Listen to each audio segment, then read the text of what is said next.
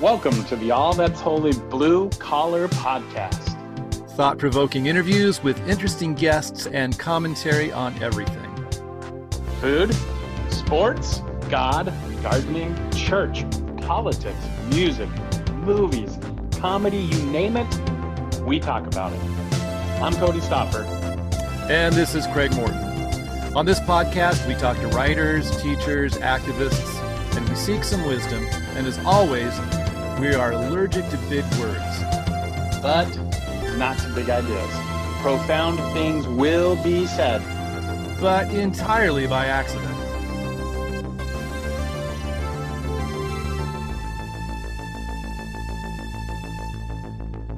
To love somebody, to love somebody the way I love you. No, no, no, no, no, no, no. You don't know what it's like. That one. Okay, I just had to hit record. All right. Yeah, yeah, yeah. so, what song are you going to lead out with, Kalie? Um, I don't know. I've had a song uh, by Starset stuck in my head today. How's it go? How's it go? Um, don't make me sing. we're already we're already recording. You don't know what it's like. Uh, all right, all right. Gosh, yeah, it's like that. That I, I really love the way you just jump into that, Cody, because then I overthink it. Like, gosh, what song would I sing? And then nothing comes to mind. It's like performance anxiety for no good reason. I am. uh What? Who are the two? what's the difference between the two? I don't I can't remember which one's Rhett and which one's Link, but I'm the one that's a little more, you know, yeah, just do it. Whereas the other one's more, let's think through it through first and blah, blah, blah. I can't okay. remember which one's which one's which though. I guess that's a fair comparison. I mean, obviously, we have a much bigger impact and audience than those two mythical, magical morning fellas. That's true. That's true. I'm and I'm completely satisfied with the immense impact that we make. I would hate to disturb that. Like, at, do they have their bath towels hanging in their background? That's how uh, comfortable do, do we are. Do They speak from underneath a bed. I mean, oh, I mean, that's pretty awesome. Nobody, I don't know anybody who does that. Wow. That is impressive. Actually, uh, I did know a lot of podcasters who did the, um, they would bury their microphone in their clothes in their closet. Yeah. And yeah. that's, in fact, that's would... why I thought maybe under this wooden uh, bed wouldn't be a bad spot. Yeah. I've been yes. thinking of needing to get a microphone set up here. Well, the there they have these cage, you know, cages you can put around your microphone and then you can take it anywhere because it's like a little mini built-in acoustic. So you got to put your microphone in a cage so it doesn't run away. No, it's a, it's a more like a it, it's it open-ended and then put it in the cage and then in the wild you release it. It's open-ended so you can talk into it, you know. But uh yeah, it's a little bit it's like an acoustic tile wrapped around your microphone basically hmm. or they do have i've recently seen whoa what's going on they do have uh, boxes too that you can just stick your head in i've seen those now they're portal boxes you can stick your head in that's awesome yeah. At what point did we get to podcasts being so common that you have to create a cheap portable podcast station. Yeah. They're ubiquitous.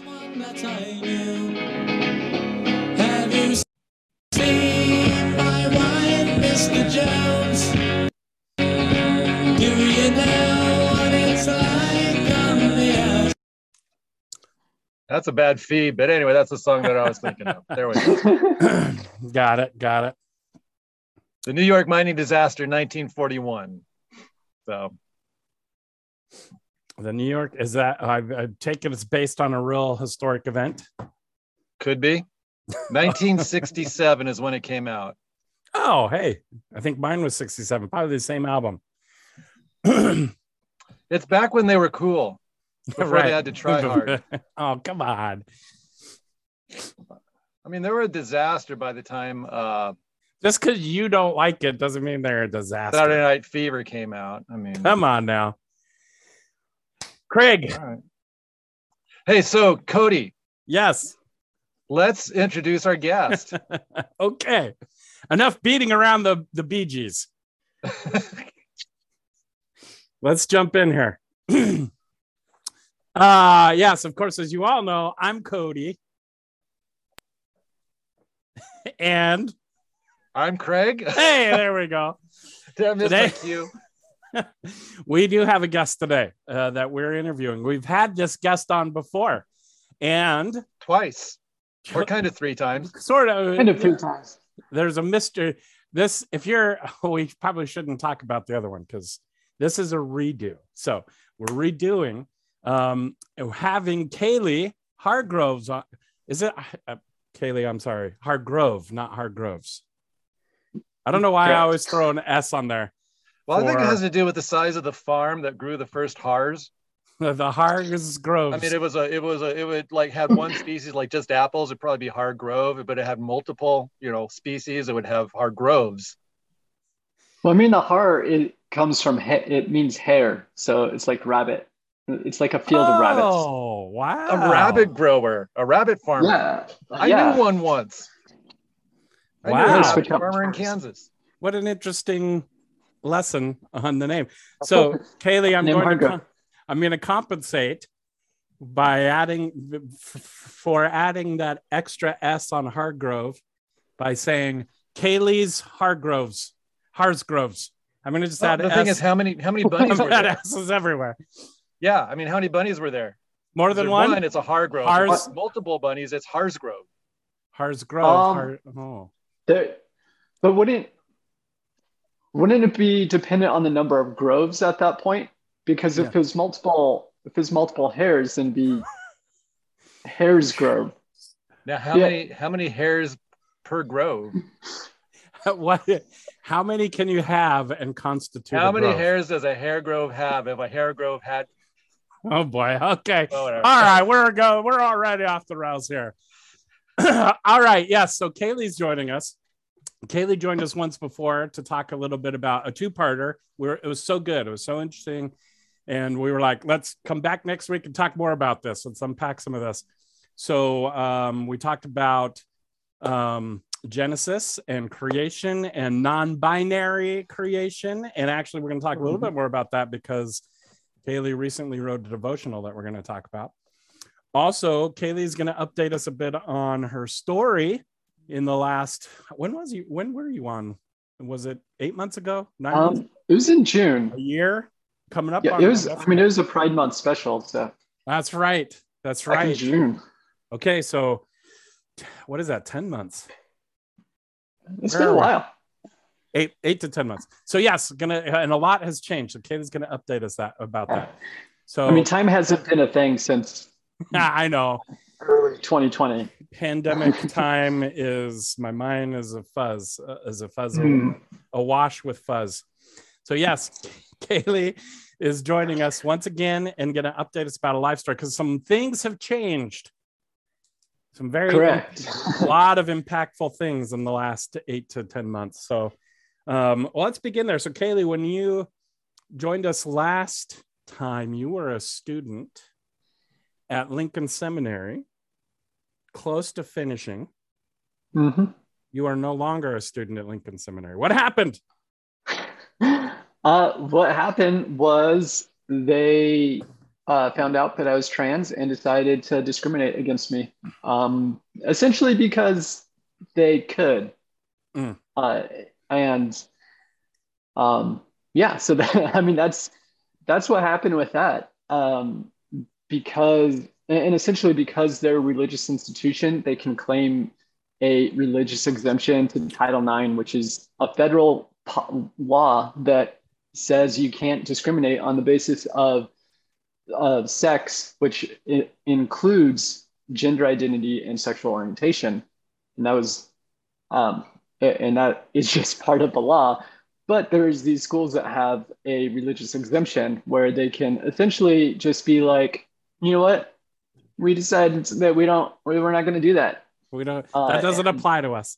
Yeah, it doesn't apply to us, and so um, yeah, they they decided to give me a choice either um, withdraw because it was still within the first couple weeks and I could drop out and uh, not have to pay for the credits or stay and get um, face a disciplinary committee and essentially be expelled at, at that point. And then, uh, What cho- oh, yeah, that's not really a choice because Not a good like, choice. So, so which which were you? Were you disciplined or expelled? Or I guess, I mean, how did that? Or did I mean, or did you withdraw? uh, I withdrew because um, I didn't have a few thousand dollars to just uh, gamble that I could Yeah. fight something. I mean, the their argument was that I'm trans, and uh, yeah, that's kind of true. Like I am. um, so, yeah, I mean, there, there was really no way to fight that. um, and I wasn't going to risk a few thousand dollars to try it.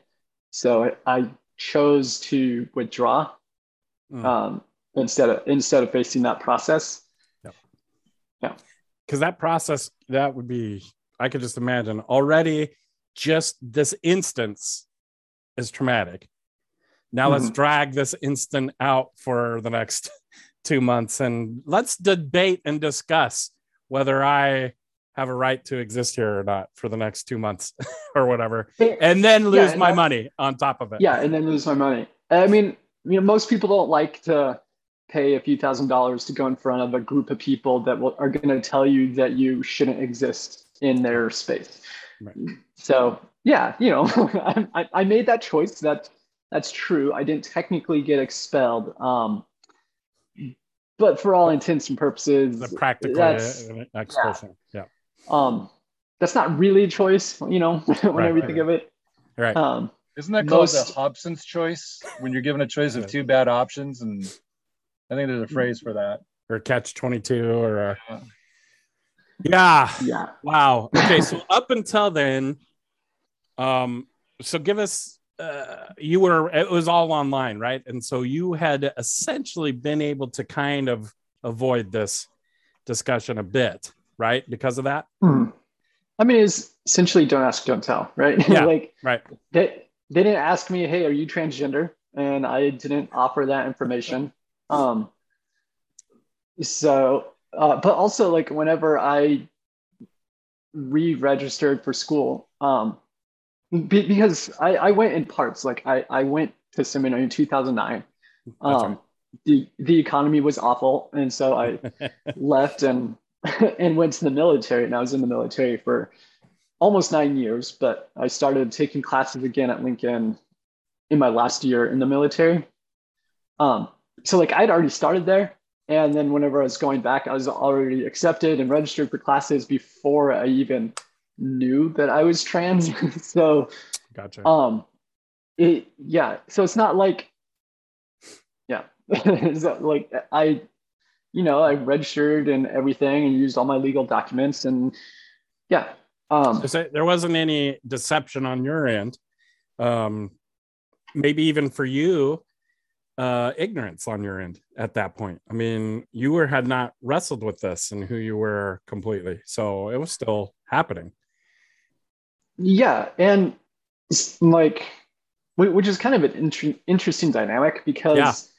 I, I became affirming because essentially because of the way that they taught me how to read and study the Bible.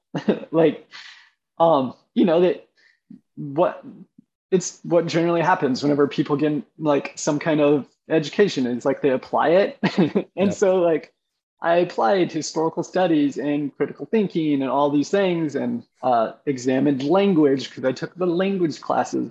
And I'm like, you know what? I can be affirming because there is there aren't any valid arguments against LGBTQ plus people.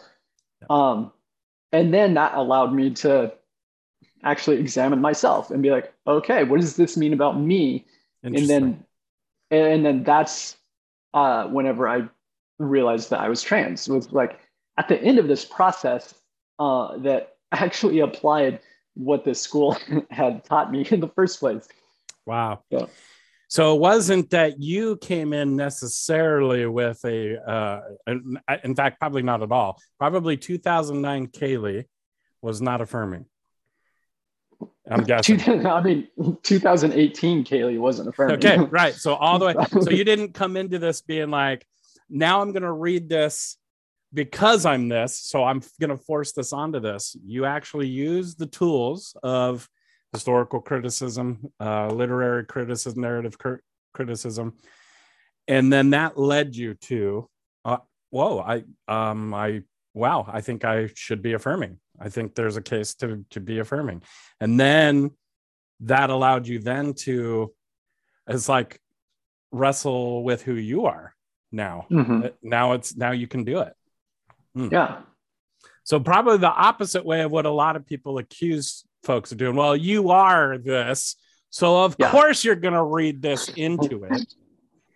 And, I've heard that a lot. Like, e- like even from family. Like, of course you're gonna be affirming because you wanted to be. Uh, that's something I've heard. Uh, and you didn't let the Holy Spirit guide you because you wanted to come to this conclusion. And like, Mm. that's that's crap. like, Mhm, mhm. um you can't like you can't tell my story for me and just make stuff up like that's just not that's just not what happened at Oh, all wow.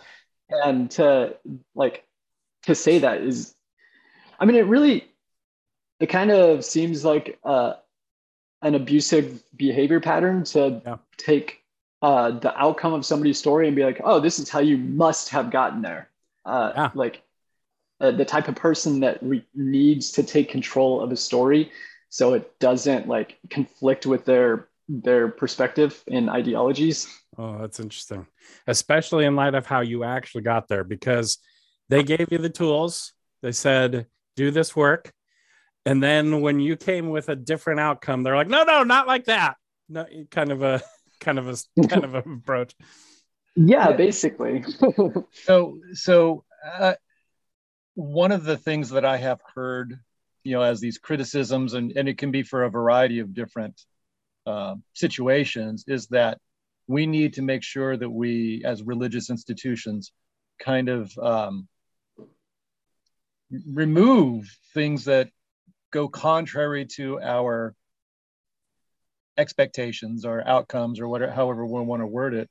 And the problem isn't so much that um, we're giving people the tools to become who they are. Rather, it's almost worded often as that somebody from the outside is coming in and and changing it with their preconceived um, beliefs or or or convictions. And so, to me, that's really really intriguing in this part of your story, Kayla, because it's it yeah the the tools they gave you enabled you to uh, keep moving forward on on this personal uh, discovery and pilgrimage. It wasn't something you came in in order looking looking to kind of um, turn things over, be be a be an on-site radical to you know revolutionize the institution or somehow it. That's that's awesome. I think that that's such a that's such a, a different part of a story than I think people end up assuming might be the case. Mhm. Yep. because like i didn't come out and well, i didn't realize i was trans until i was 32 years old like that takes some time uh, and uh, i you know I, I lived the good christian lifestyle i i got married to a woman i had kids i you know i went into the military um like all of these all of these things that people would say yeah that seems like a pretty traditional christian thing. Um like i did all the i did all the right things uh but when it came down to it i found freedom to actually be myself and that freedom came from my my own study of the bible.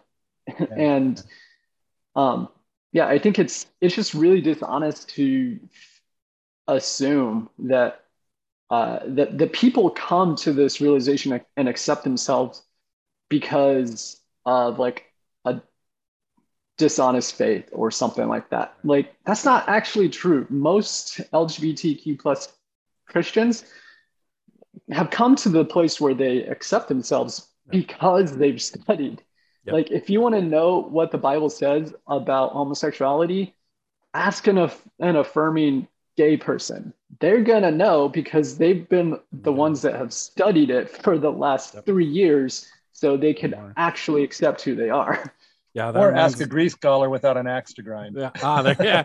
Well, that I actually you could do that too. that actually reminds me of when I first started wrestling with this. I I was at a conservative college in Portland, and there was a fellow there. They um they they were actually they were twins. One worked with a a, a group called Exodus International. You've heard this mm-hmm. about them and um, the the twins both this is the the framework and the language they used back then struggled with or wrestled with homosexuality and i can remember sitting in Uh, the lounge of our dorm room area with the twin brother who hadn't gone on to work with exodus international. And he was in tears because he was so convinced of the way you know that the conservative college taught this hmm. is this is the truth.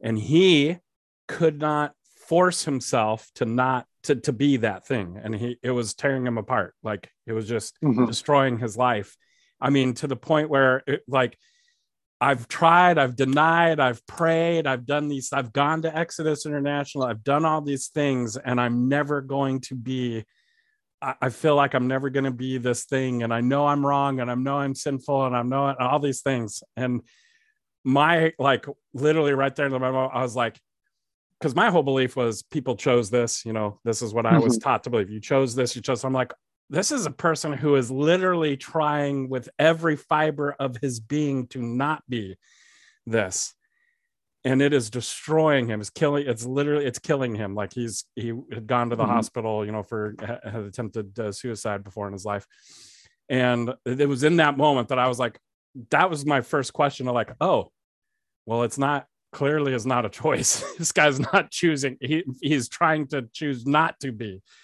this. Mm-hmm. and that's for that was the beginning. That was the first question. But but he was so actively trying to be what his tradition had told him you need to be that they his even his twin brother joined exodus international which later he came back to college after i'd gone and denounced exodus international and all you know mm-hmm. was like apologized for what he'd done and then was shunned by the college of course. But anyway. Yeah. Um yes. You, uh, to me it's more like the my experience of people have been actually they have tried the opposite of what people are saying they're doing of like you're trying mm-hmm. to read yourself into this. Actually they're trying to apply what you told them about the bible and recreate themselves into this thing it's actually the opposite they tried so hard mm-hmm. not to do what you're accusing them of doing so what Kayla, can you say something a little bit about about maybe a little bit more about that because you know, uh, I mean, Cody's talking about one one uh, experience at one college. You were at Lincoln. Can you say something about the tradition that informed Lincoln and and the larger tradition that that it's a part of, and how does that tradition um, how is it coming around, or how is that that tradition you know dealing dealing uh, with you know moving toward you know an affirming position? Yeah. So the uh, lincoln is part of the, the independent christian church which is part of originally part of the stone campbell movement. I, I, mean i guess it, it still is part of the stone campbell movement not originally. Um, they there, there's basically three main strands of the stone campbell movement there's the Independent Christian Church, which was what Lincoln was. There's the um, the Church of Christ, which is generally like the non-instrumental, very fundamentalist, conservative um, branch, and then there's the Disciples of Christ, which the Disciples of Christ have become like the the flaming liberals of the Stone Campbell movement. Um, and that's not always true because it's still very congregational. Uh, so it changes from congregation to congregation. Uh, I'm still currently in uh, a Stone Campbell movement church because I'm at a Disciples of Christ church, but um, it's an open and affirming congregation. So like I'm, I'm a pastor on staff and like I'm accepted there and, and affirmed, and that's great. Um, but I grew up in the independent Christian church. So like that's my entire heritage and tradition is, is that. And their like big thing is being non-creedal and not having a hierarchy that says this is what you have to believe. It's this idea of like each congregation uh, has its ability to be itself and doesn't have a set uh, a set belief system that everybody has to hold to. So, you know, ideally, if this was actually applied to like the plethora of beliefs within Christianity, there should really be no issue with LGBTQ plus people in at least some of these churches. Um, and then a then a university that uh, provides higher education for this uh, this group of churches, like that's something that they talk about. Like they have classes on the Stone Campbell movement, and like yep. that's the big thing: unity and truth, no creed but Christ. Like the those are the those are the things that they hold as like their foundation. But uh, apparently, apparently they do have a belief system and a creed because they don't let LGBTQ plus people exist in the same rooms as them. So it's I mean, it really kind of seems like they have to go against their values to actually hold to their positions. And then on top of that, to like claim a religious exemption, you're supposed to be claiming that something is against uh, against the tenet of your faith. Um, how do you do that when you don't have when you're inherently non-creedal and don't have tenets of your faith. Mm. So, uh, That's they've, good. They've are in a Hobson's choice situation almost. Well, so the the part of the issue is like the religious exemption has really been uh it's not stripped because stripped would mean that it'd be harder, but like I, the requirements for it have, have been stripped, especially under previous administrations. Yeah. Um, and so, like, what schools have to do to get this religious exemption is not much. Like, mm. you can actually go on to the Department of Education and see the um, see like the request for a religious exemption. Like, you don't have to do much. It, it's right. just right there. Are you asking for an exemption? Yes. Okay. yeah, that's it. It's like we're, we're, we're a school that has a uh, we're, we're a school that has a board of people, and we voted that this is something that we want to hold true. Can we have a religious exemption? And it's like, okay, sure. Wow. Um, and so I mean, that's really kind of messed up because you know Title IX is supposed to be there to protect students. It's not meant to be there to give protection to those discriminating, right? Mm. Like that's kind of that's kind of the point of Title IX. Yeah, right. Have you, Kalie? So you were able to find a home in a church that is still attached to the roots of tradition, the Stone Campbell, mm-hmm. what you grew up in, but um,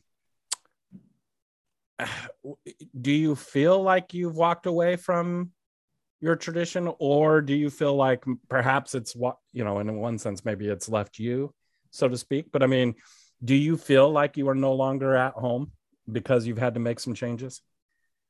Um i would say that my congregation feels like home okay. now. Um I, i'm i'm still like i'm still warming up to the disciples of christ.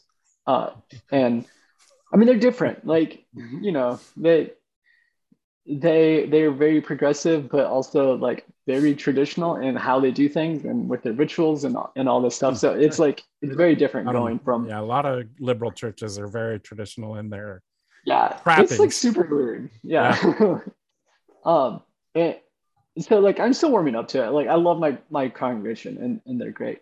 Um but yeah it feels like it, it doesn't feel like i walked away from my tradition. It feels like i was kicked out of my hmm. tradition. Okay. and i mean that's like i said like the independent church doesn't have a denomination. So they don't have a hierarchy. They don't have you know a president of the denomination or whatever.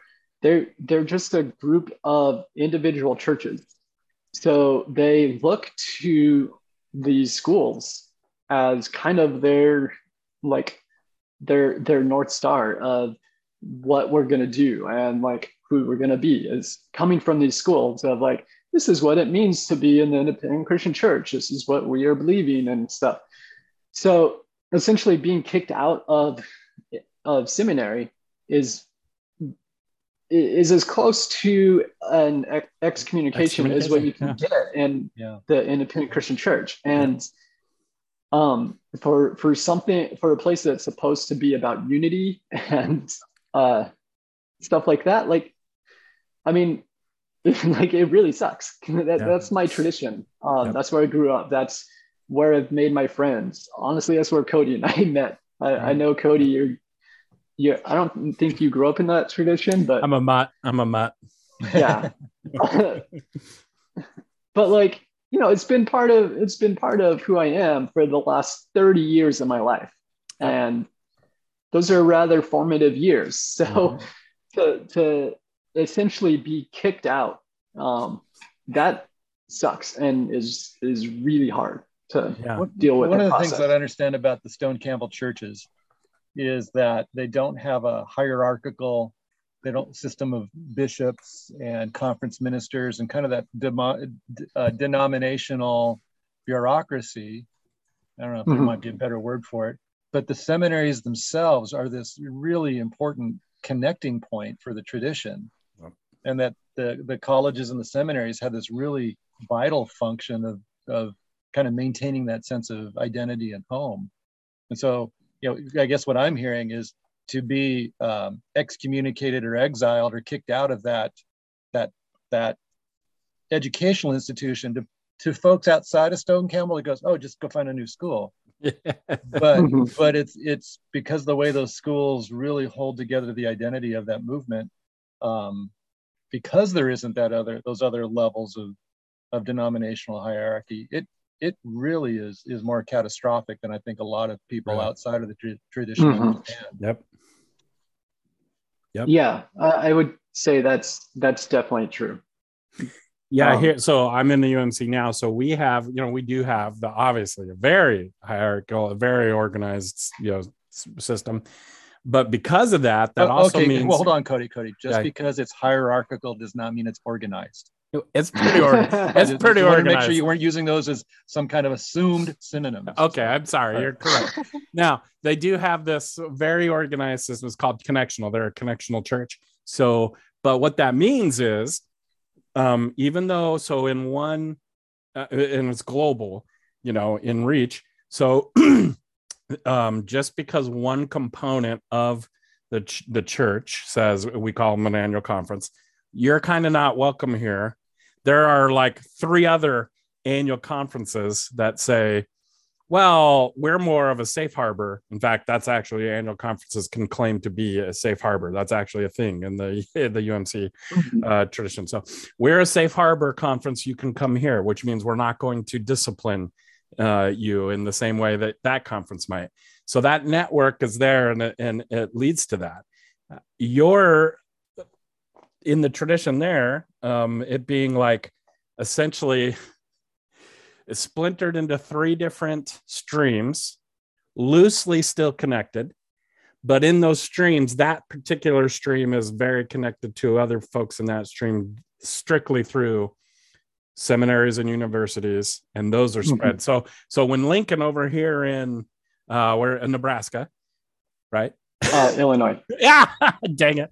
I don't I need to learn these. That's right. Illinois. So when Lincoln here does it, does it, well, the in the I, independent stream and all of those seminaries are like, yep, you're not going to be welcome here either. And and in those churches, nope, you're not welcome here either. Mhm. I mean, mostly by word of mostly by word of mouth, right? I mean, not even by dictate, but by reputation. Yeah. Yeah, definitely. It's definitely by word of mouth, but like word of mouth goes a long ways whenever you're a small community. Yeah, and they, it is a small.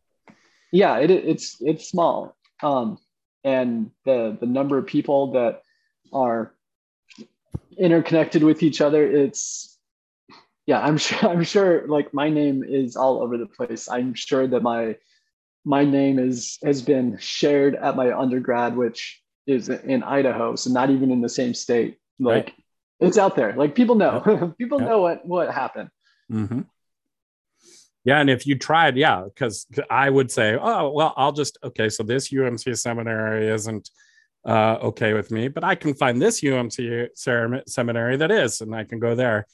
You would say, well, no, this IOC uh, independent ICC uh, seminary, Lincoln kicked me out, and if I tried to go to another one, they would like see.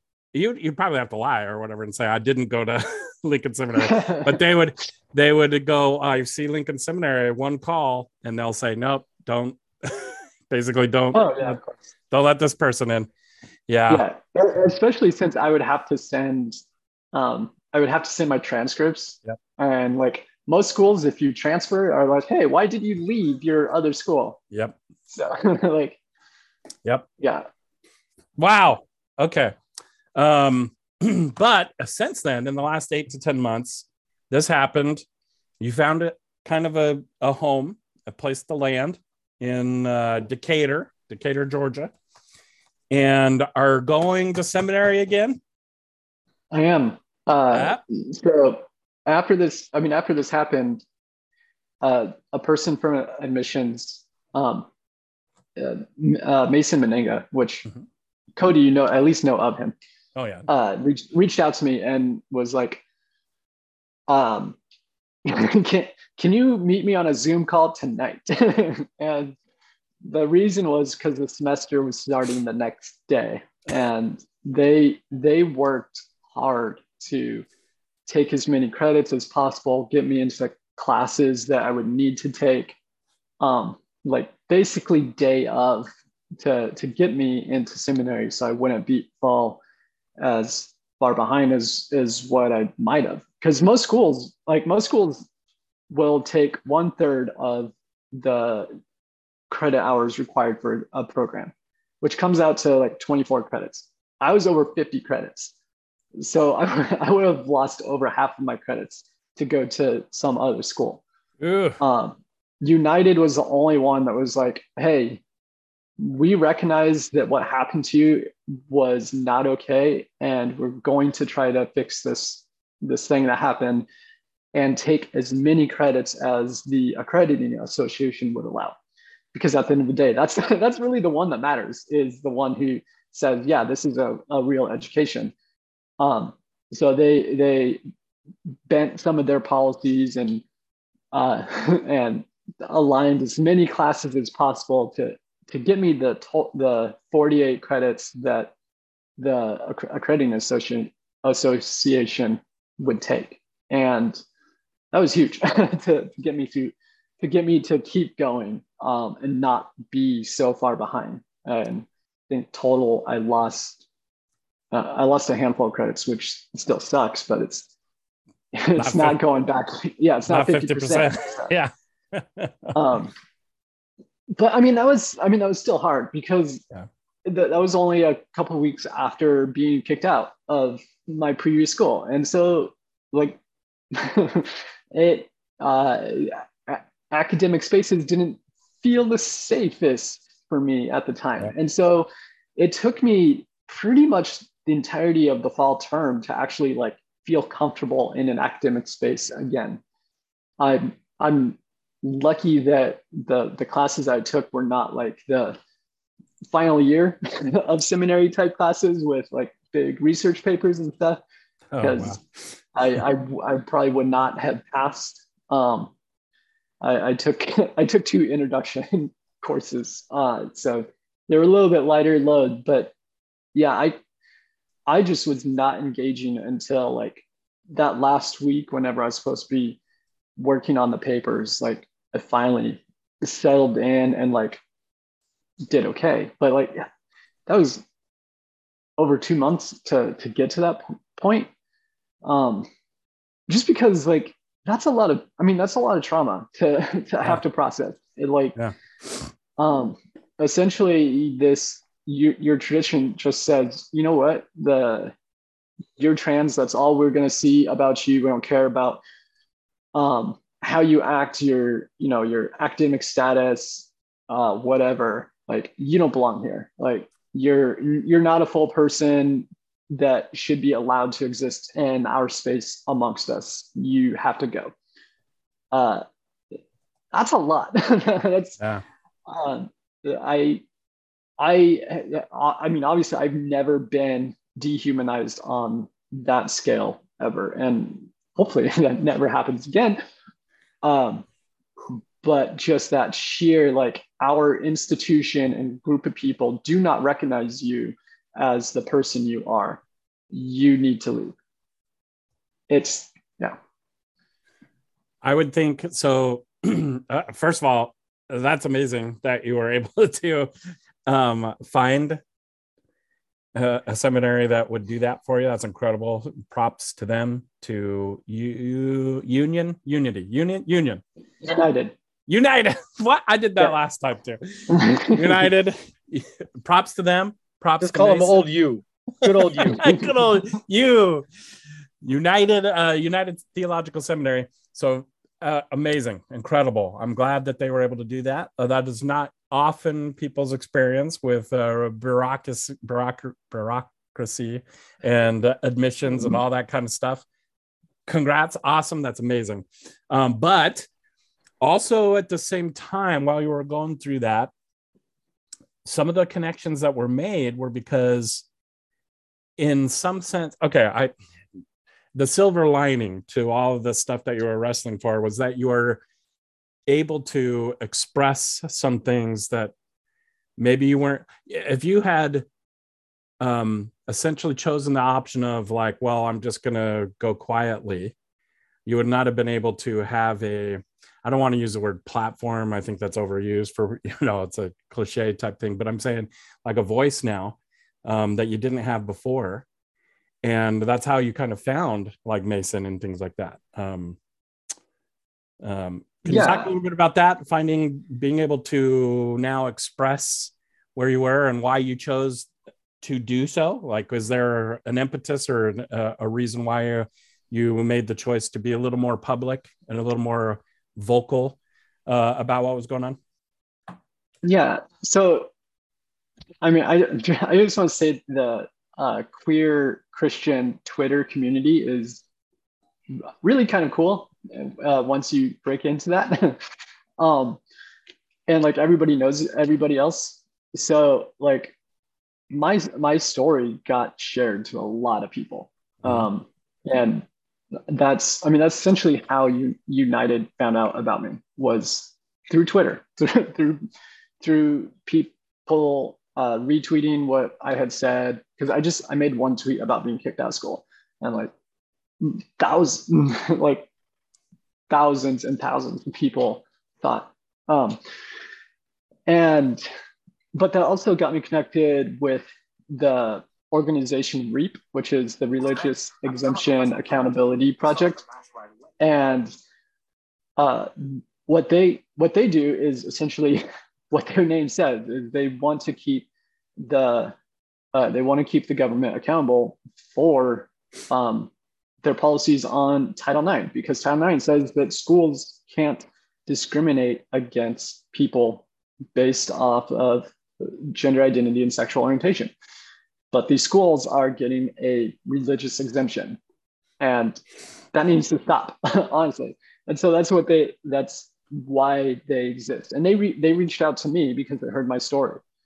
And so I talked to them and like I told them what happened and they um, they helped me file a Title IX complaint, which uh, actually did get picked up. Lincoln is being investigated by the Office of Civil Rights or the Department of Education, which is really a huge deal. The the That fact that Depart- Department of Education was like, you know what, we're actually going to look into a religious institution that's discriminating against people, like that doesn't normally happen. it's uh, that's pretty rare. So that's I mean that's a huge deal.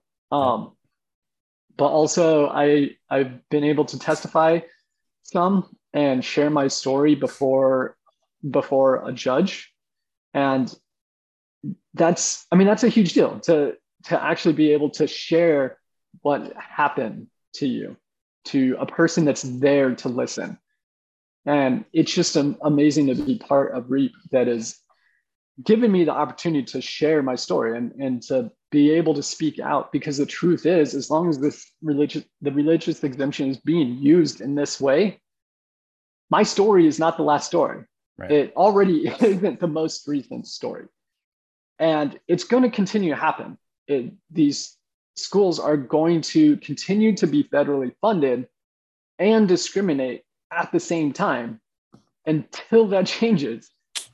And part of the reason that this happens is because you have to be a Title IX school to be able to receive um, federal grants, federal student loans, which means the government gives money to the school, but then they get money back in in uh, in uh, uh, what's that word? Whenever um, the word Loan whenever you pay back more than Loan Well, repayment yeah, loan- interest. interest there we go. Can't believe i forgot interest. But yeah i mean they, they get money back on interest from federal student loans right? So like they are funding discrimination and then profiting off discrimination. And like this is what the government is currently doing and, Mm. and that's not okay. Right. it's it's Well, it- 2022 Obstens- uh, what, uh, not ostensibly, what's the word I'm looking for? But anyway, it's it's the idea that the government really isn't trying to make money off of uh, of of these infractions, but they certainly do unless somebody like you brings it to their attention. The trouble is, I guess, proving or going through the process of providing enough evidence so the federal government can address that. Is that is that what happens? And then they tell the school about accommodations, or how's that process move forward? I mean, the the problem is, is it's such a legal process. Like there's policies and politics like all over this. Um, as soon as, uh, as soon as the original lawsuit came up, the Council for Christian Colleges and Universities is like, I want in on this, and like their entire point is to their, I mean, they're kind of a lobbyist group that um, tries to uphold the status quo for a lot of these religious institutions. Like they help, I mean, they're there to help these schools like navigate the Title IX exemption. Like they exist to ensure that it continues. Um, Okay, yeah. and like that's, I mean, that's a huge hurdle to overcome because that's that's a lot of money. That's a lot of politics. That's a lot of uh, tribalism that has to be fought through. Like it's it's a big deal. like it's it's a lot. Hmm. So um, it's yeah, it's not it's not easy. But part of it is like getting those voices out. Like my my story, the story of almost 50 people that are plaintiffs um, on this case. Like sharing the story of people being discriminated against while these schools are being funded by the, the federal government like that needs to get out more. And the the fact is is like we're not here because because we're trying to uh, tear down their ability to teach christianity at these schools.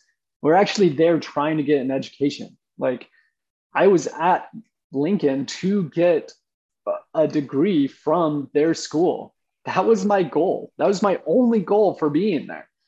And there's people like me that that is what we want. We want a religious education. Where do you go for that? You go to seminary. Like that's a no-brainer. But they're choosing to they're choosing to discriminate and choosing to kick us out and to um, like ta- uh, not let us have the same. Uh, what am I trying to say? Like schools have clubs and stuff for like all kinds of things, and Right. like won't let there be LGBTQ plus schools or clubs at these schools. Like they open things up for other students, but will draw the line for for us because they can because they can discriminate and it's legal and like honestly these stories need to get out and that's kind of what reap has been doing alongside like navigating this legal process like getting people's story out. Because uh it's it's common. Let's be honest. There shouldn't be almost 50 plaintiffs on this case and that's not everybody that this is happening to. This is Right. the people that have come forward to, that have raised their voice.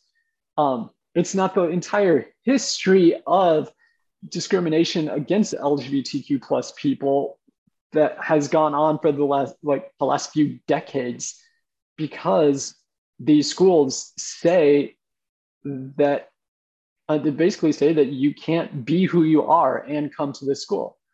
And that shouldn't be a thing right? Right. like if if and even if it is a thing it shouldn't be funded shouldn't be backed by the government. That's for sure. There's a, Oh, okay. I, I, I, I, it sounded like you're just beginning to get into a pre, uh, preaching rhythm there. Like, like, like, go, go.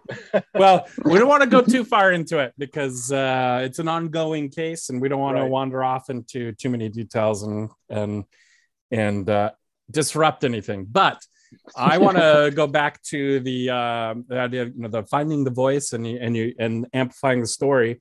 Um, you recently were able to well you've been doing some publishing in different publications but recently uh, an app featured a uh, devotional that you wrote that kind of is in the vein of sharing your story and and how you wrestled with some scriptures recently in fact uh, kind of what we talked about last time you were you were on Yeah. you know eight months Yeah. ago but um, tell us a little bit about this devotional and the app that uh, goes with it or the the app that's featuring it Yeah. So I wrote, yeah, the devotional I wrote got published in Our Bible app, which is a progressive, uh, I'm going to say mostly Christian. It's not only Christian, but it's mostly Christian.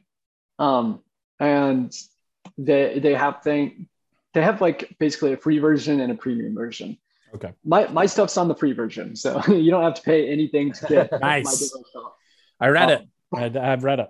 It's good. Oh, awesome. Yep. Uh, you do have to download the app to get all five days. But, right. um, but yeah, it's it's a five day devotional that looks at the way that gender diversity is honestly celebrated within the Bible, and that's what it's called. It's just called uh, celebration of gender diversity. Mhm. Um, the first couple days talk talks about you know what we talked about eight months ago, which is uh, the the lack of binary in the creation narrative and the image of God being placed on the totality of humanity, which includes LGBTQ plus people. Um, and the, and if you're going to exclude a certain group of people, you're excluding the fullness of the image of God. Um, and so that's that's a couple of the days. Um, I haven't been sharing day five, but I think I will here because Okay. day five, as far as I know, uh, I'm the first person to publish what I published on day five, um, which is uh, it's. I mean, you, the devotional is is That's about quite like, a teaser right there, dude. You- the the the devotional part is, is more about what this means for for like well honestly what it means for me. And then i wrote it down and it was like hey somebody else can take what this means for me and maybe it means the same thing for them. Uh, so yeah yeah i mean this this entire thing was written from like this is what i got out of these passages. So maybe you'll get the same thing and you'll find it helpful. But day five uh, I make the quick little argument of the motherhood of Joseph, which I don't. People have people have put out there that Joseph was probably transgender of some form, not that that was a, a term used during that time, but like, you know, Joseph in the coat, many colors. Uh, like scholars will look at that and be like, you know, we don't really know what this is. I mean, the exact same phrase is used in uh, in Second Samuel, and it specifically says that this is the garments of the virgin daughter of the king. but uh, we know it can't be that because Joseph was male. So maybe if we maybe we'll look at uh, Ugaritic text and see if there's an equivalent. Oh, hey, there is, but it means it means women's clothing of some sort. So that can't be what it is. And it's like, come on, guys, come on. You, that is awesome stuff. Oh. Um. So like people picked up on that. Like jo- Joseph is Joseph's wearing a dress. Joseph's wearing a princess dress, and Joseph's brothers are not happy about this. Gasp.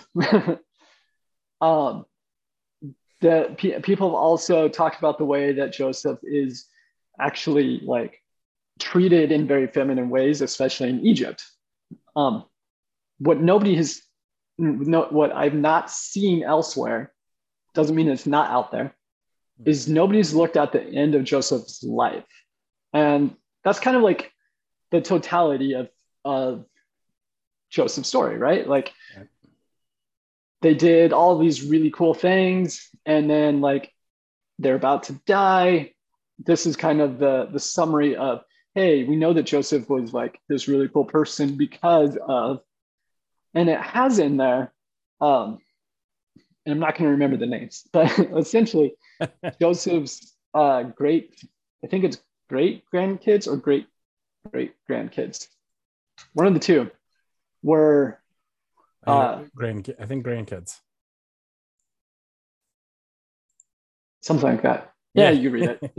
um, but it says that they were born on Joseph's knees, which is only used one other place in the entirety of the Old Testament, or actually entirety of the Bible. Um, hmm. And that that is, ah, is it Rachel or Rebecca? This is why I need to like make a note for a podcast. um. Okay, who was who was Joseph's mother? Uh, Cody looks like he's googling it. it uh, wasn't it? Wasn't it, it was Rachel? Rachel? It was Rachel. Yeah, I, I, I, yeah. It was the yeah, favorite yeah. one, right? Yeah. Yeah. Okay. So the only other time that born on X person's knees occurs is with Rachel. Um, and in that story, Rachel's like, hey, you should have a child with my handmaiden, and then that child will be born on my knees, and I will raise that child. It's this, yeah, like, as awful as that story is, because it like that's pretty awful. It's like, hey, rape this person and then take take her baby and give it to me. Yeah. Like that's that's really messed up. But it is it is the literary um, example of what being born on somebody's knees means. It means becoming that adopted mother for a person. Mm. And I'm sure that scholars will be like, oh, there's other cultures that use born on the lap or born on whatever, uh, and it can mean mother or father. Sure, that's true. However, it kind of seems like the Genesis authors are making a very deliberate point to lay this out and then bring it back later. And so it seems like this person that has been written primarily in feminine terms, who wears women's clothing, is probably mothering their grandkids and becoming the adopted mother of their grandkids. And that is incredibly like interesting. um, and, I take that to I, I in the devotional, I take that to say like, you know what, it's okay to have like uh, desires of that don't fit what you were told you were supposed to want because as like trans people we're not told to want like if you're assigned male at birth like you're told to not want to be a mother right um but the bible literally has this story that at the end of this person's life it's like we're going to celebrate the fact that joseph became a mother and i mean that's really cool like You know, one of one of the things I remember from a church I was a part of uh, a long time ago, uh, back when I was in seminary. Um, that was a long time ago. Uh, but we were part of a congregation that was uh, affirming, and it was kind of under under a, a microscope because it wasn't uh, approved of by the denomination. And we, I, I remember the the leaders of the congregation were were kind of wrestling with how to support their their their position. mm-hmm. And at one point, they made the statement that they would rather err on the side of grace than judgment, and therefore, we're going to set aside the Bible in order to be open to what the Spirit of God was doing. Mm-hmm. At that point, I went and found another church.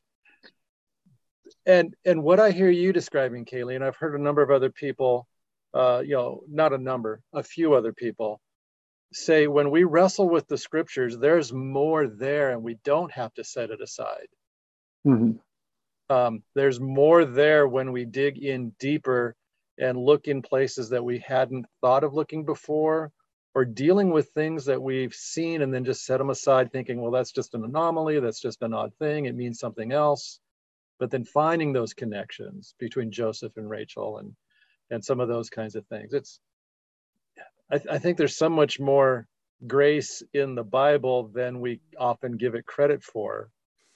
And it's just, I think it's just kind of, it's beautiful to hear that, that, uh, that exegetical uh, work being done. Yeah. I mean, I, I wouldn't feel comfortable being at a church that said, let's set the Bible aside for, like, I get, I do understand that that sentiment like right um we we truly believe that god is moving in this way and so we need to move forward um but i that's at some point so for some people i do think that that's actually good like um i i have friends that especially like where they're at in the moment i think it's time to put down the bible and walk away from it because it's just been used so much to um, basically just to reinforce trauma. like, let's be honest about it. Like, if you're if you're a queer person and you believe the Bible says it's not okay to be queer, and everybody uses the Bible to point out why you are wrong, it's probably time to put it put it aside. Like, we need we need some healing first, yeah. right? Yeah. Um. So there is a time for that.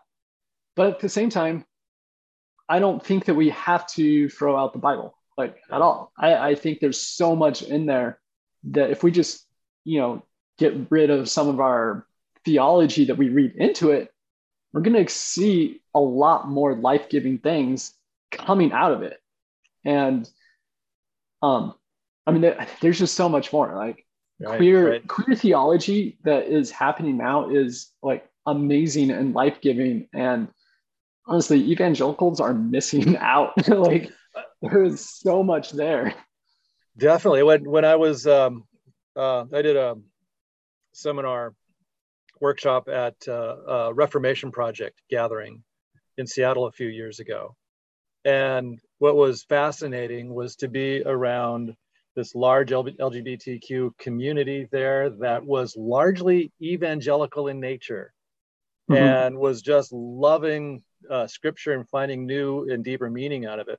I think that the the sad thing, or not the sad thing, but maybe just the thing where you where I guess I need to be patient, or I don't want to be patient, but how does that grow outside of a of a just a small accepting enclave and actually begin to you know spill out into places that had not previously heard the scripture in this way because i think mm-hmm. kind of the you know what you described about rachel and joseph or what others you know, are finding out about, you know, different uh, words in the Greek New uh, Greek uh, New Testament or um, you know other you know aspects of queer theology, queer exegesis, is it is truly Bible loving and really kind of evangelical in nature. Mm-hmm. But so many people don't want to open themselves up to it. I'm like, how, uh, how, how do how do I you know help break down that barrier? Uh, um, um, I mean, honestly, uh, I might change my mind on this.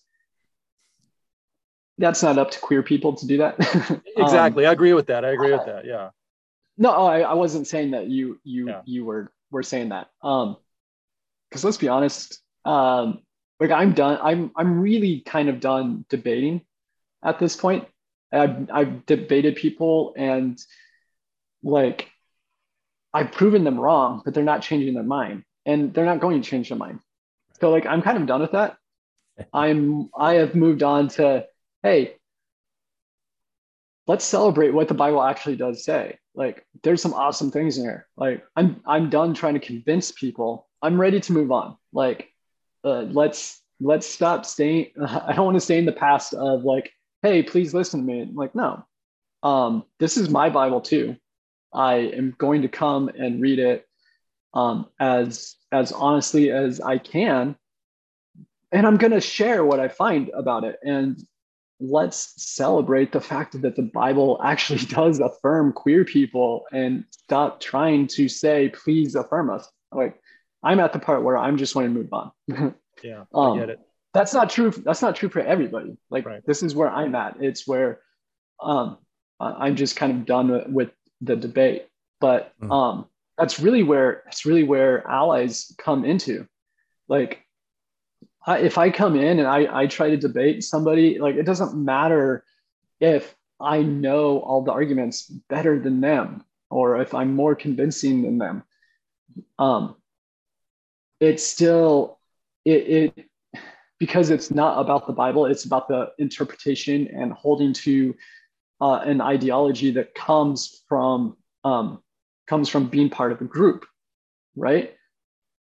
Stepping for me to step into that is stepping into another space where they already don't see me as an equal person.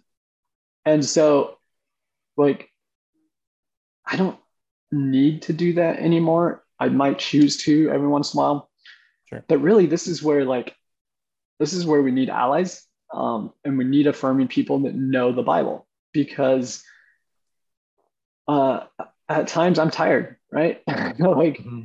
it's exhausting to continue to beg people to see me as a full person. So I I need allies to step up, to speak up and be like, no, we are going to affirm the humanity of of other people. We're going to affirm that God still loves all all of these people and that the Bible actually celebrates their existence. And queer people are welcomed here. Yes. Whew, it's good. It's good. It's good. Okay. How can people find the devotional so that they can? I mean, uh, they got a little wedding of the appetite going on here. Let them. Let's. How can they dive in? Yeah. So if you just, I mean, download the app, and if you do it quick enough, it'll still be on features. Okay. Um, I don't know how long it's going to stay on features. I mean, they don't get rid of it, but it's right there at the top. It's like the third one there. Um, so I don't know where it's going to be whenever this comes out or like a week later. so if that happens, you can just search search my name, um, and you're going to have my name in the show notes and probably the title and stuff. I'll show people. Um, oh no, we're not doing video. I was gonna say I could, I'll show the picture of the app, but so yeah, that's where you can find the app. Um, and then if you want to follow me, I'm on Twitter. That's the only place that I'm like public on, and you'll see all my crazy ideas and stuff that I just tweet out into the world. Uh, and um, I have a I have a link for some different articles that I've written and, and stuff like that. Awesome. Yes, and we'll so. we'll include those too, including links to the app and all that good stuff in our show notes. Um, Kalie, before we sign off, we need an update on our five questions. We won't do the where will you take us to eat uh, unless you want to address that. But what are you what are you reading? What am I reading? Um, you know what? I actually finished like three books this last week just because where I'm at in the semester. Yeah. Uh, so what I, what am I currently reading? uh, I, I started the book Nevada, um, which is uh, it, it's a I don't know if it's an autobiography. It, it isn't like it's a narrative. I don't know if it's true story or something. Um, Is it by it's- um it's- who's it by? Uh, I don't know. Ah, okay. um, it, but it's it's a story of Beanie. Is that it? who Imogene Beanie? Or Benny? that that yes, I want to say I'm, yes. I'm, just, I'm just scrolling through books called Nevada. Yeah. Nevada. Does it Okay. have it? Does it have an orange cover? yes, it does with a green flower. That sounds right. Yeah. Okay. Okay, All right. Cool. Okay, Nevada. Um, that one's a little more adult, so you know, you uh and see what else am I reading? Ooh, uh spiritual care in a t- time of Black Lives Matter. Ooh. I think that's the title. And that is an amazing book. I recommend that to anybody, especially if you're in ministry. Um, that, yeah, that book, that book is great. Um, and like very thought provoking. I, that af- after starting to read that book, I'm thinking, uh, this is, this is me being a little, um, prophetic and, and looking into the future uh, I think that we're having a shift in um, in theology, um, especially especially in Black congregations, because uh, Black Lives Matter kind of grew out of womanist theology.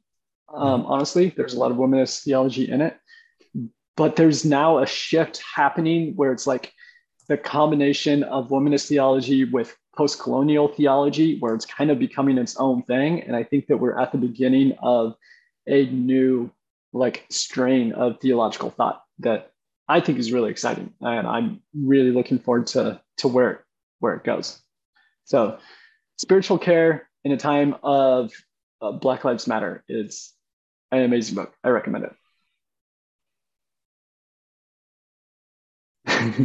cody had to drop off the news I just saw that. Yeah. Okay. Um, oh, okay. Yeah. So I've been here taking notes. Uh, so I'll have to pick up where we were. So reading. Okay. Yeah. What are you watching? I, okay. what am I you- watching? I sent Cody a question on on a on a text, and I'm going to limit your watching choices here. Okay. Okay. Can you describe which of the Star Wars um, vehicles behind you is the best one if you're trying to run away?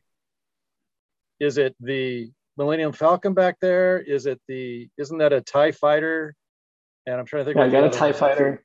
I Yeah, got two oh, you TIE got a bunch more back there. Okay, so tell, Yeah, tell so- why are those back there? Well, they're back there because they're Legos. Um, okay, are you are you the Lego person? I am. Yeah. All right. So how about this for your for the question? What is your Lego build most recently? Uh, most recent. Um, I, I have a Grogu and um, Mandalorian like little figurines, but those are upstairs. Back here, I that's that you can see. I'm pretty sure it's the the big Gro- Grogu. I see the big right there. Back there. Yeah. Yeah. Um, I have another one that I haven't started building yet. So Oh, so these are all uh, Lego that I sets. Yeah. I, I Yes. decided to go from books reading Okay. to Lego builds. Oh, So gotcha. Okay, so those are Legos. I wasn't sure. I if they were changed one of the five questions, Cody. That's fine. You could. We're. We have no creed. We're not. we are flexible like that. There we go. Cool. Okay, so you covered the uh, Legos in the background. Awesome. All Star Wars related. Do you do uh, other Lego builds? I'm sure you do. um, not really, actually. It's mostly all Oh, Legos. All Star. All Star Wars. Oh, I mean, but I, uh, I mean, I, do have this one that's the uh, everyone is awesome. Set. Oh, sweet. Very cool. Okay. All right. What uh okay, so we did the Legos. Are we doing uh oh, what are you watching? I am watching The Good Place for a second time Nice. because Craig I- loves The Good I'm- Place. I'm taking an ethics class at the Yep. same time. That's so solid. Awesome. Yep. every like everything is fresh in my head as they talk about it on the show, and I would um, I'm getting like so much more of like, this is what Kant would have said, and I'm like, yeah, that is what he said, and then I see it like played out in the episode because that's what they do. They're like they'll take a ethical idea and then play it out in the show, and Um, it's, it's so yeah, brilliant. it's just like, yeah, it's it's so good. Uh, you don't need to be taking ethics to to find it awesome. However, I um, would like to have that be my ethics class curriculum. Ooh. And I would I think it'd be awesome. I, yeah, we watched a little clip of it actually in the ethics class, which is why I started watching it again. Um, yeah, he showed us the trolley problem. Yeah. Oh yeah, that's, in that's so good on yeah. there. So yeah, that's what I that's what I'm watching. Um, and I also just finished Lost in Space, which I really liked. Oh, Lost in Space. That was a good one. Yeah. That's I'm good. not okay. I've been contemplating, but uh, all My wife did a theological uh, reflection blog on that. Um, she was she really liked it too. Yeah, nice. Okay, Lost Space. Okay, what are you uh, listening to? uh, listening to. Yeah, Um, and it doesn't have to be music. It can be yeah. Uh, a podcast, so it's really- like your really favorite, weird. your favorite like- podcast, All That's Holy, Blue Collar Podcast. Of, of course, of course. I mean, other than other than this podcast, um, like I don't really listen to podcasts too much anymore uh, because like I used to have a commute to work, and Oh, I don't have that. Um, and so like I'm always home. uh, I'm still I'm still listening to Semler's album Late Bloomer, Good which one. is Mhm. awesome. Which Uh, I'd have to. and- Here, here's my favorite part. Semler's on tour with Relient K. Oh yeah, I already got tickets. That that, that is so cool. Oh wow, Yeah. March 15th, I'm gonna be there. Um, wow, that's cool. awesome. My kids. We'll have to have the you back so you can report on the concert experience. There you yeah, definitely. I'm, I'm gonna have to show my kids Relient K because they know all of the Semler songs, but they don't know Relient K. Uh, Interesting. Gotcha. That'd be fun. That'd be fun to go through with them. Uh what did we okay? Drinking. What drinking. am I? Oh yeah. What's any new drinks to share?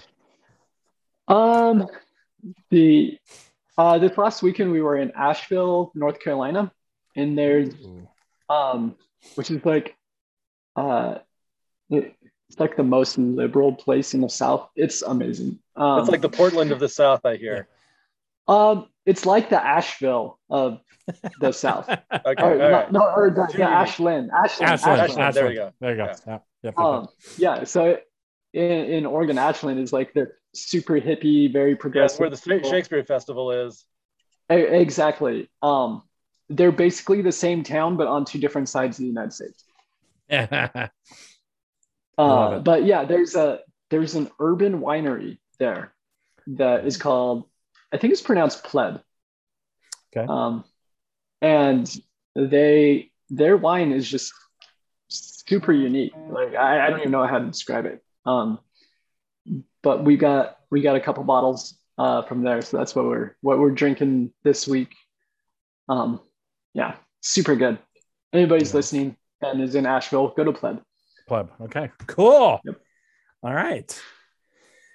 Hey, I think that's it. We've hit them all. Unless you have a new place to describe for eating that is new that you would take us. Um, I don't know. I don't remember where I said last time. It was um it was a brewery uh, close by that you said that they would uh, uh Hmm, that they serve some food. okay. Obviously. I would probably probably take you to a place called Chai Pani. That's Okay. been our go-to. It's um it's an Indian street food uh, restaurant that's downtown, um, and it's been featured in magazines and uh, newspapers and stuff. Like it's walking distance from our house. It's, it's amazing. Yeah. Uh, it- it's it's really good. Um, and also they they started doing a, a buffet at lunchtime, and like they don't put out like the cheap stuff in their buffet. It's yeah, it, it's That's great. that is awesome. Someday, Chai- Cody, we got to make pani. that road trip and Chai hit all pani. these places for all Oh, meals. yeah. Chai pani. Okay. That sounds amazing. I'm out their website right now. Ooh, that looks good. Yeah, Indian street food. Ooh, love it. Okay, cool. All right. Well, yes, we'll have to have you on in the future to report about uh, the sem the uh, concert experience, uh, a mashup, Relient K and Semler, and Yeah. uh, I wonder if they'll get on stage together. Yeah, you know, I would love to. I would love to see Matt from Relient K sing. Uh, um, was it "Want to Grab Coffee" or what's the title of that? Um, crap. Why am I like forgetting basic words? How did you not come prepared? Come on. How did Uh. you not know that we would wander off into these random topics? Tell you what, But yeah, we'll I, I want Matt. they sing together. 'Cause I bet, I bet they will. Yeah, it's I- it's, it's Oh, want to yeah. grab coffee. Like the first yeah, want to time grab I coffee. heard- There it is.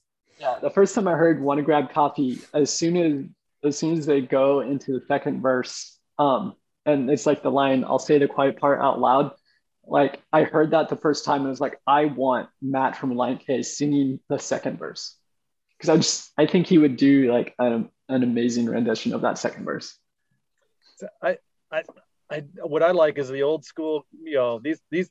I mean, Relient K. That I'm an old guy. I like them. You know, and Semler's like right off. You know, right in the mix right now, and it's like it's. I love you know mingling of these generations. So I think it'd be really symbolic and important for the two of them to be on stage together, doing some stuff together. But I, think not so too. I'm not their manager, so what do I know? Yeah. But at the same time, like that's a huge deal for such a mainstream Christian band to be like, we're taking an openly queer artist on tour with us. Right. Yeah. Well, especially since they've been out of the picture for so long, they're coming back to Mhm. do this. It has a certain level of Yeah. intentionality. Uh, that Yeah. Like it's it's a huge deal. Like it I mean, I don't want to get my hopes up too much, but it kind of No. seems like maybe, maybe um we could see some change in the Christian music industry. Well, Um, Switch, Switchfoot came out with some interesting statements a couple of months ago. I think it was around maybe Mhm. Christmas time. Uh, Yeah. which was an apology, I think, to was it too Semler? Um, it Yeah. wasn't so much an apology, but yeah, for the things uh, that they so used Sam- to represent. I thought, but yeah, maybe not. Um, you- well, they so uh, Gra- Grace, um, who, who is Semler, uh, Right. they went to uh, a Switchfoot concert and like Oh, that's made a big deal on social media that they're going to yell gay rights at at the Switchfoot Okay. concert. see see what happens. Um, nothing happened because it was a concert and they probably couldn't couldn't hear them. Right. Okay. Um, and so there was some disappointment and stuff. Then um, the lead singer of Switchfoot like did a video of like, of course we believe in gay rights. Of course you're always welcome at our concert. Um, and like that was, I mean, that was a huge deal as well. This to, and the thing is, is like we know that there's more like affirming uh, Christian artists out there. Um, that that aren't speaking up. So to actually see some doing it is is really a big deal. Um, so like it was a big deal whenever uh, Kevin Max uh, spoke up. Um, Right. it, it was a big deal. Uh, um, yeah, it's a big deal that Relient K is doing this, and hopefully we get more. Like Yeah. hopefully hopefully artists don't go the way of Lauren Lauren Dingle Dingle or whatever her last name is. Yeah. Um, and say something like almost accepting, which it really wasn't still. And then backtrack for the next like few months. So Let's go on a doing our career. let's go on tour with the Trump guys so that we can make up for yeah, yeah, Ba- basically. Yeah. it. Oh, really love her voice, but every time I hear one of her songs, like, yeah, no, skip. I have trouble. Yeah. Anyway. right on. All right. Okay. Kalie, so good to be with you. That was great to be on. I'm doing this. I've just realized I caught myself doing this because my children watch a YouTuber named Kurtis Conner who starts every video with Clapping his hands and then clasping them together. For those Yeah. of, you, of you who can't see what Cody is doing, anyway. it looks like he's clapping his hands and then washing them without soap or water. That's I'm doing this because this uh this episode is fire and toasty. Oh, So, okay. I gotcha. All right. there we go. That's good. All right. Audiological goodness. All righty. All right. I'm always so hesitant to to click stop recording because who knows got what it. miracle statement might just emerge. It's like, wow. Well, if we all agree to zip our lips, we can end this thing. So just have five seconds of silence and fade away. Ready? Zip your lips, everybody.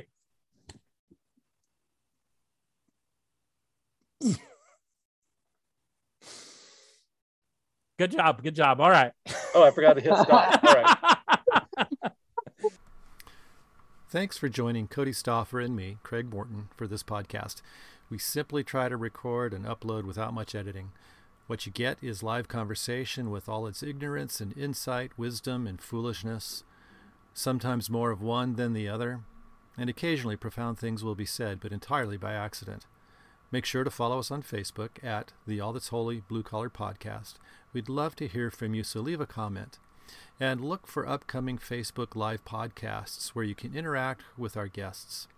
Also, we can be found on Twitter as at All That's Holy. Our intro and outro music is by At the Speed of Darkness. Support At the Speed of Darkness on Bandcamp and buy his music there, as well as follow him on Instagram at At the Speed of Darkness.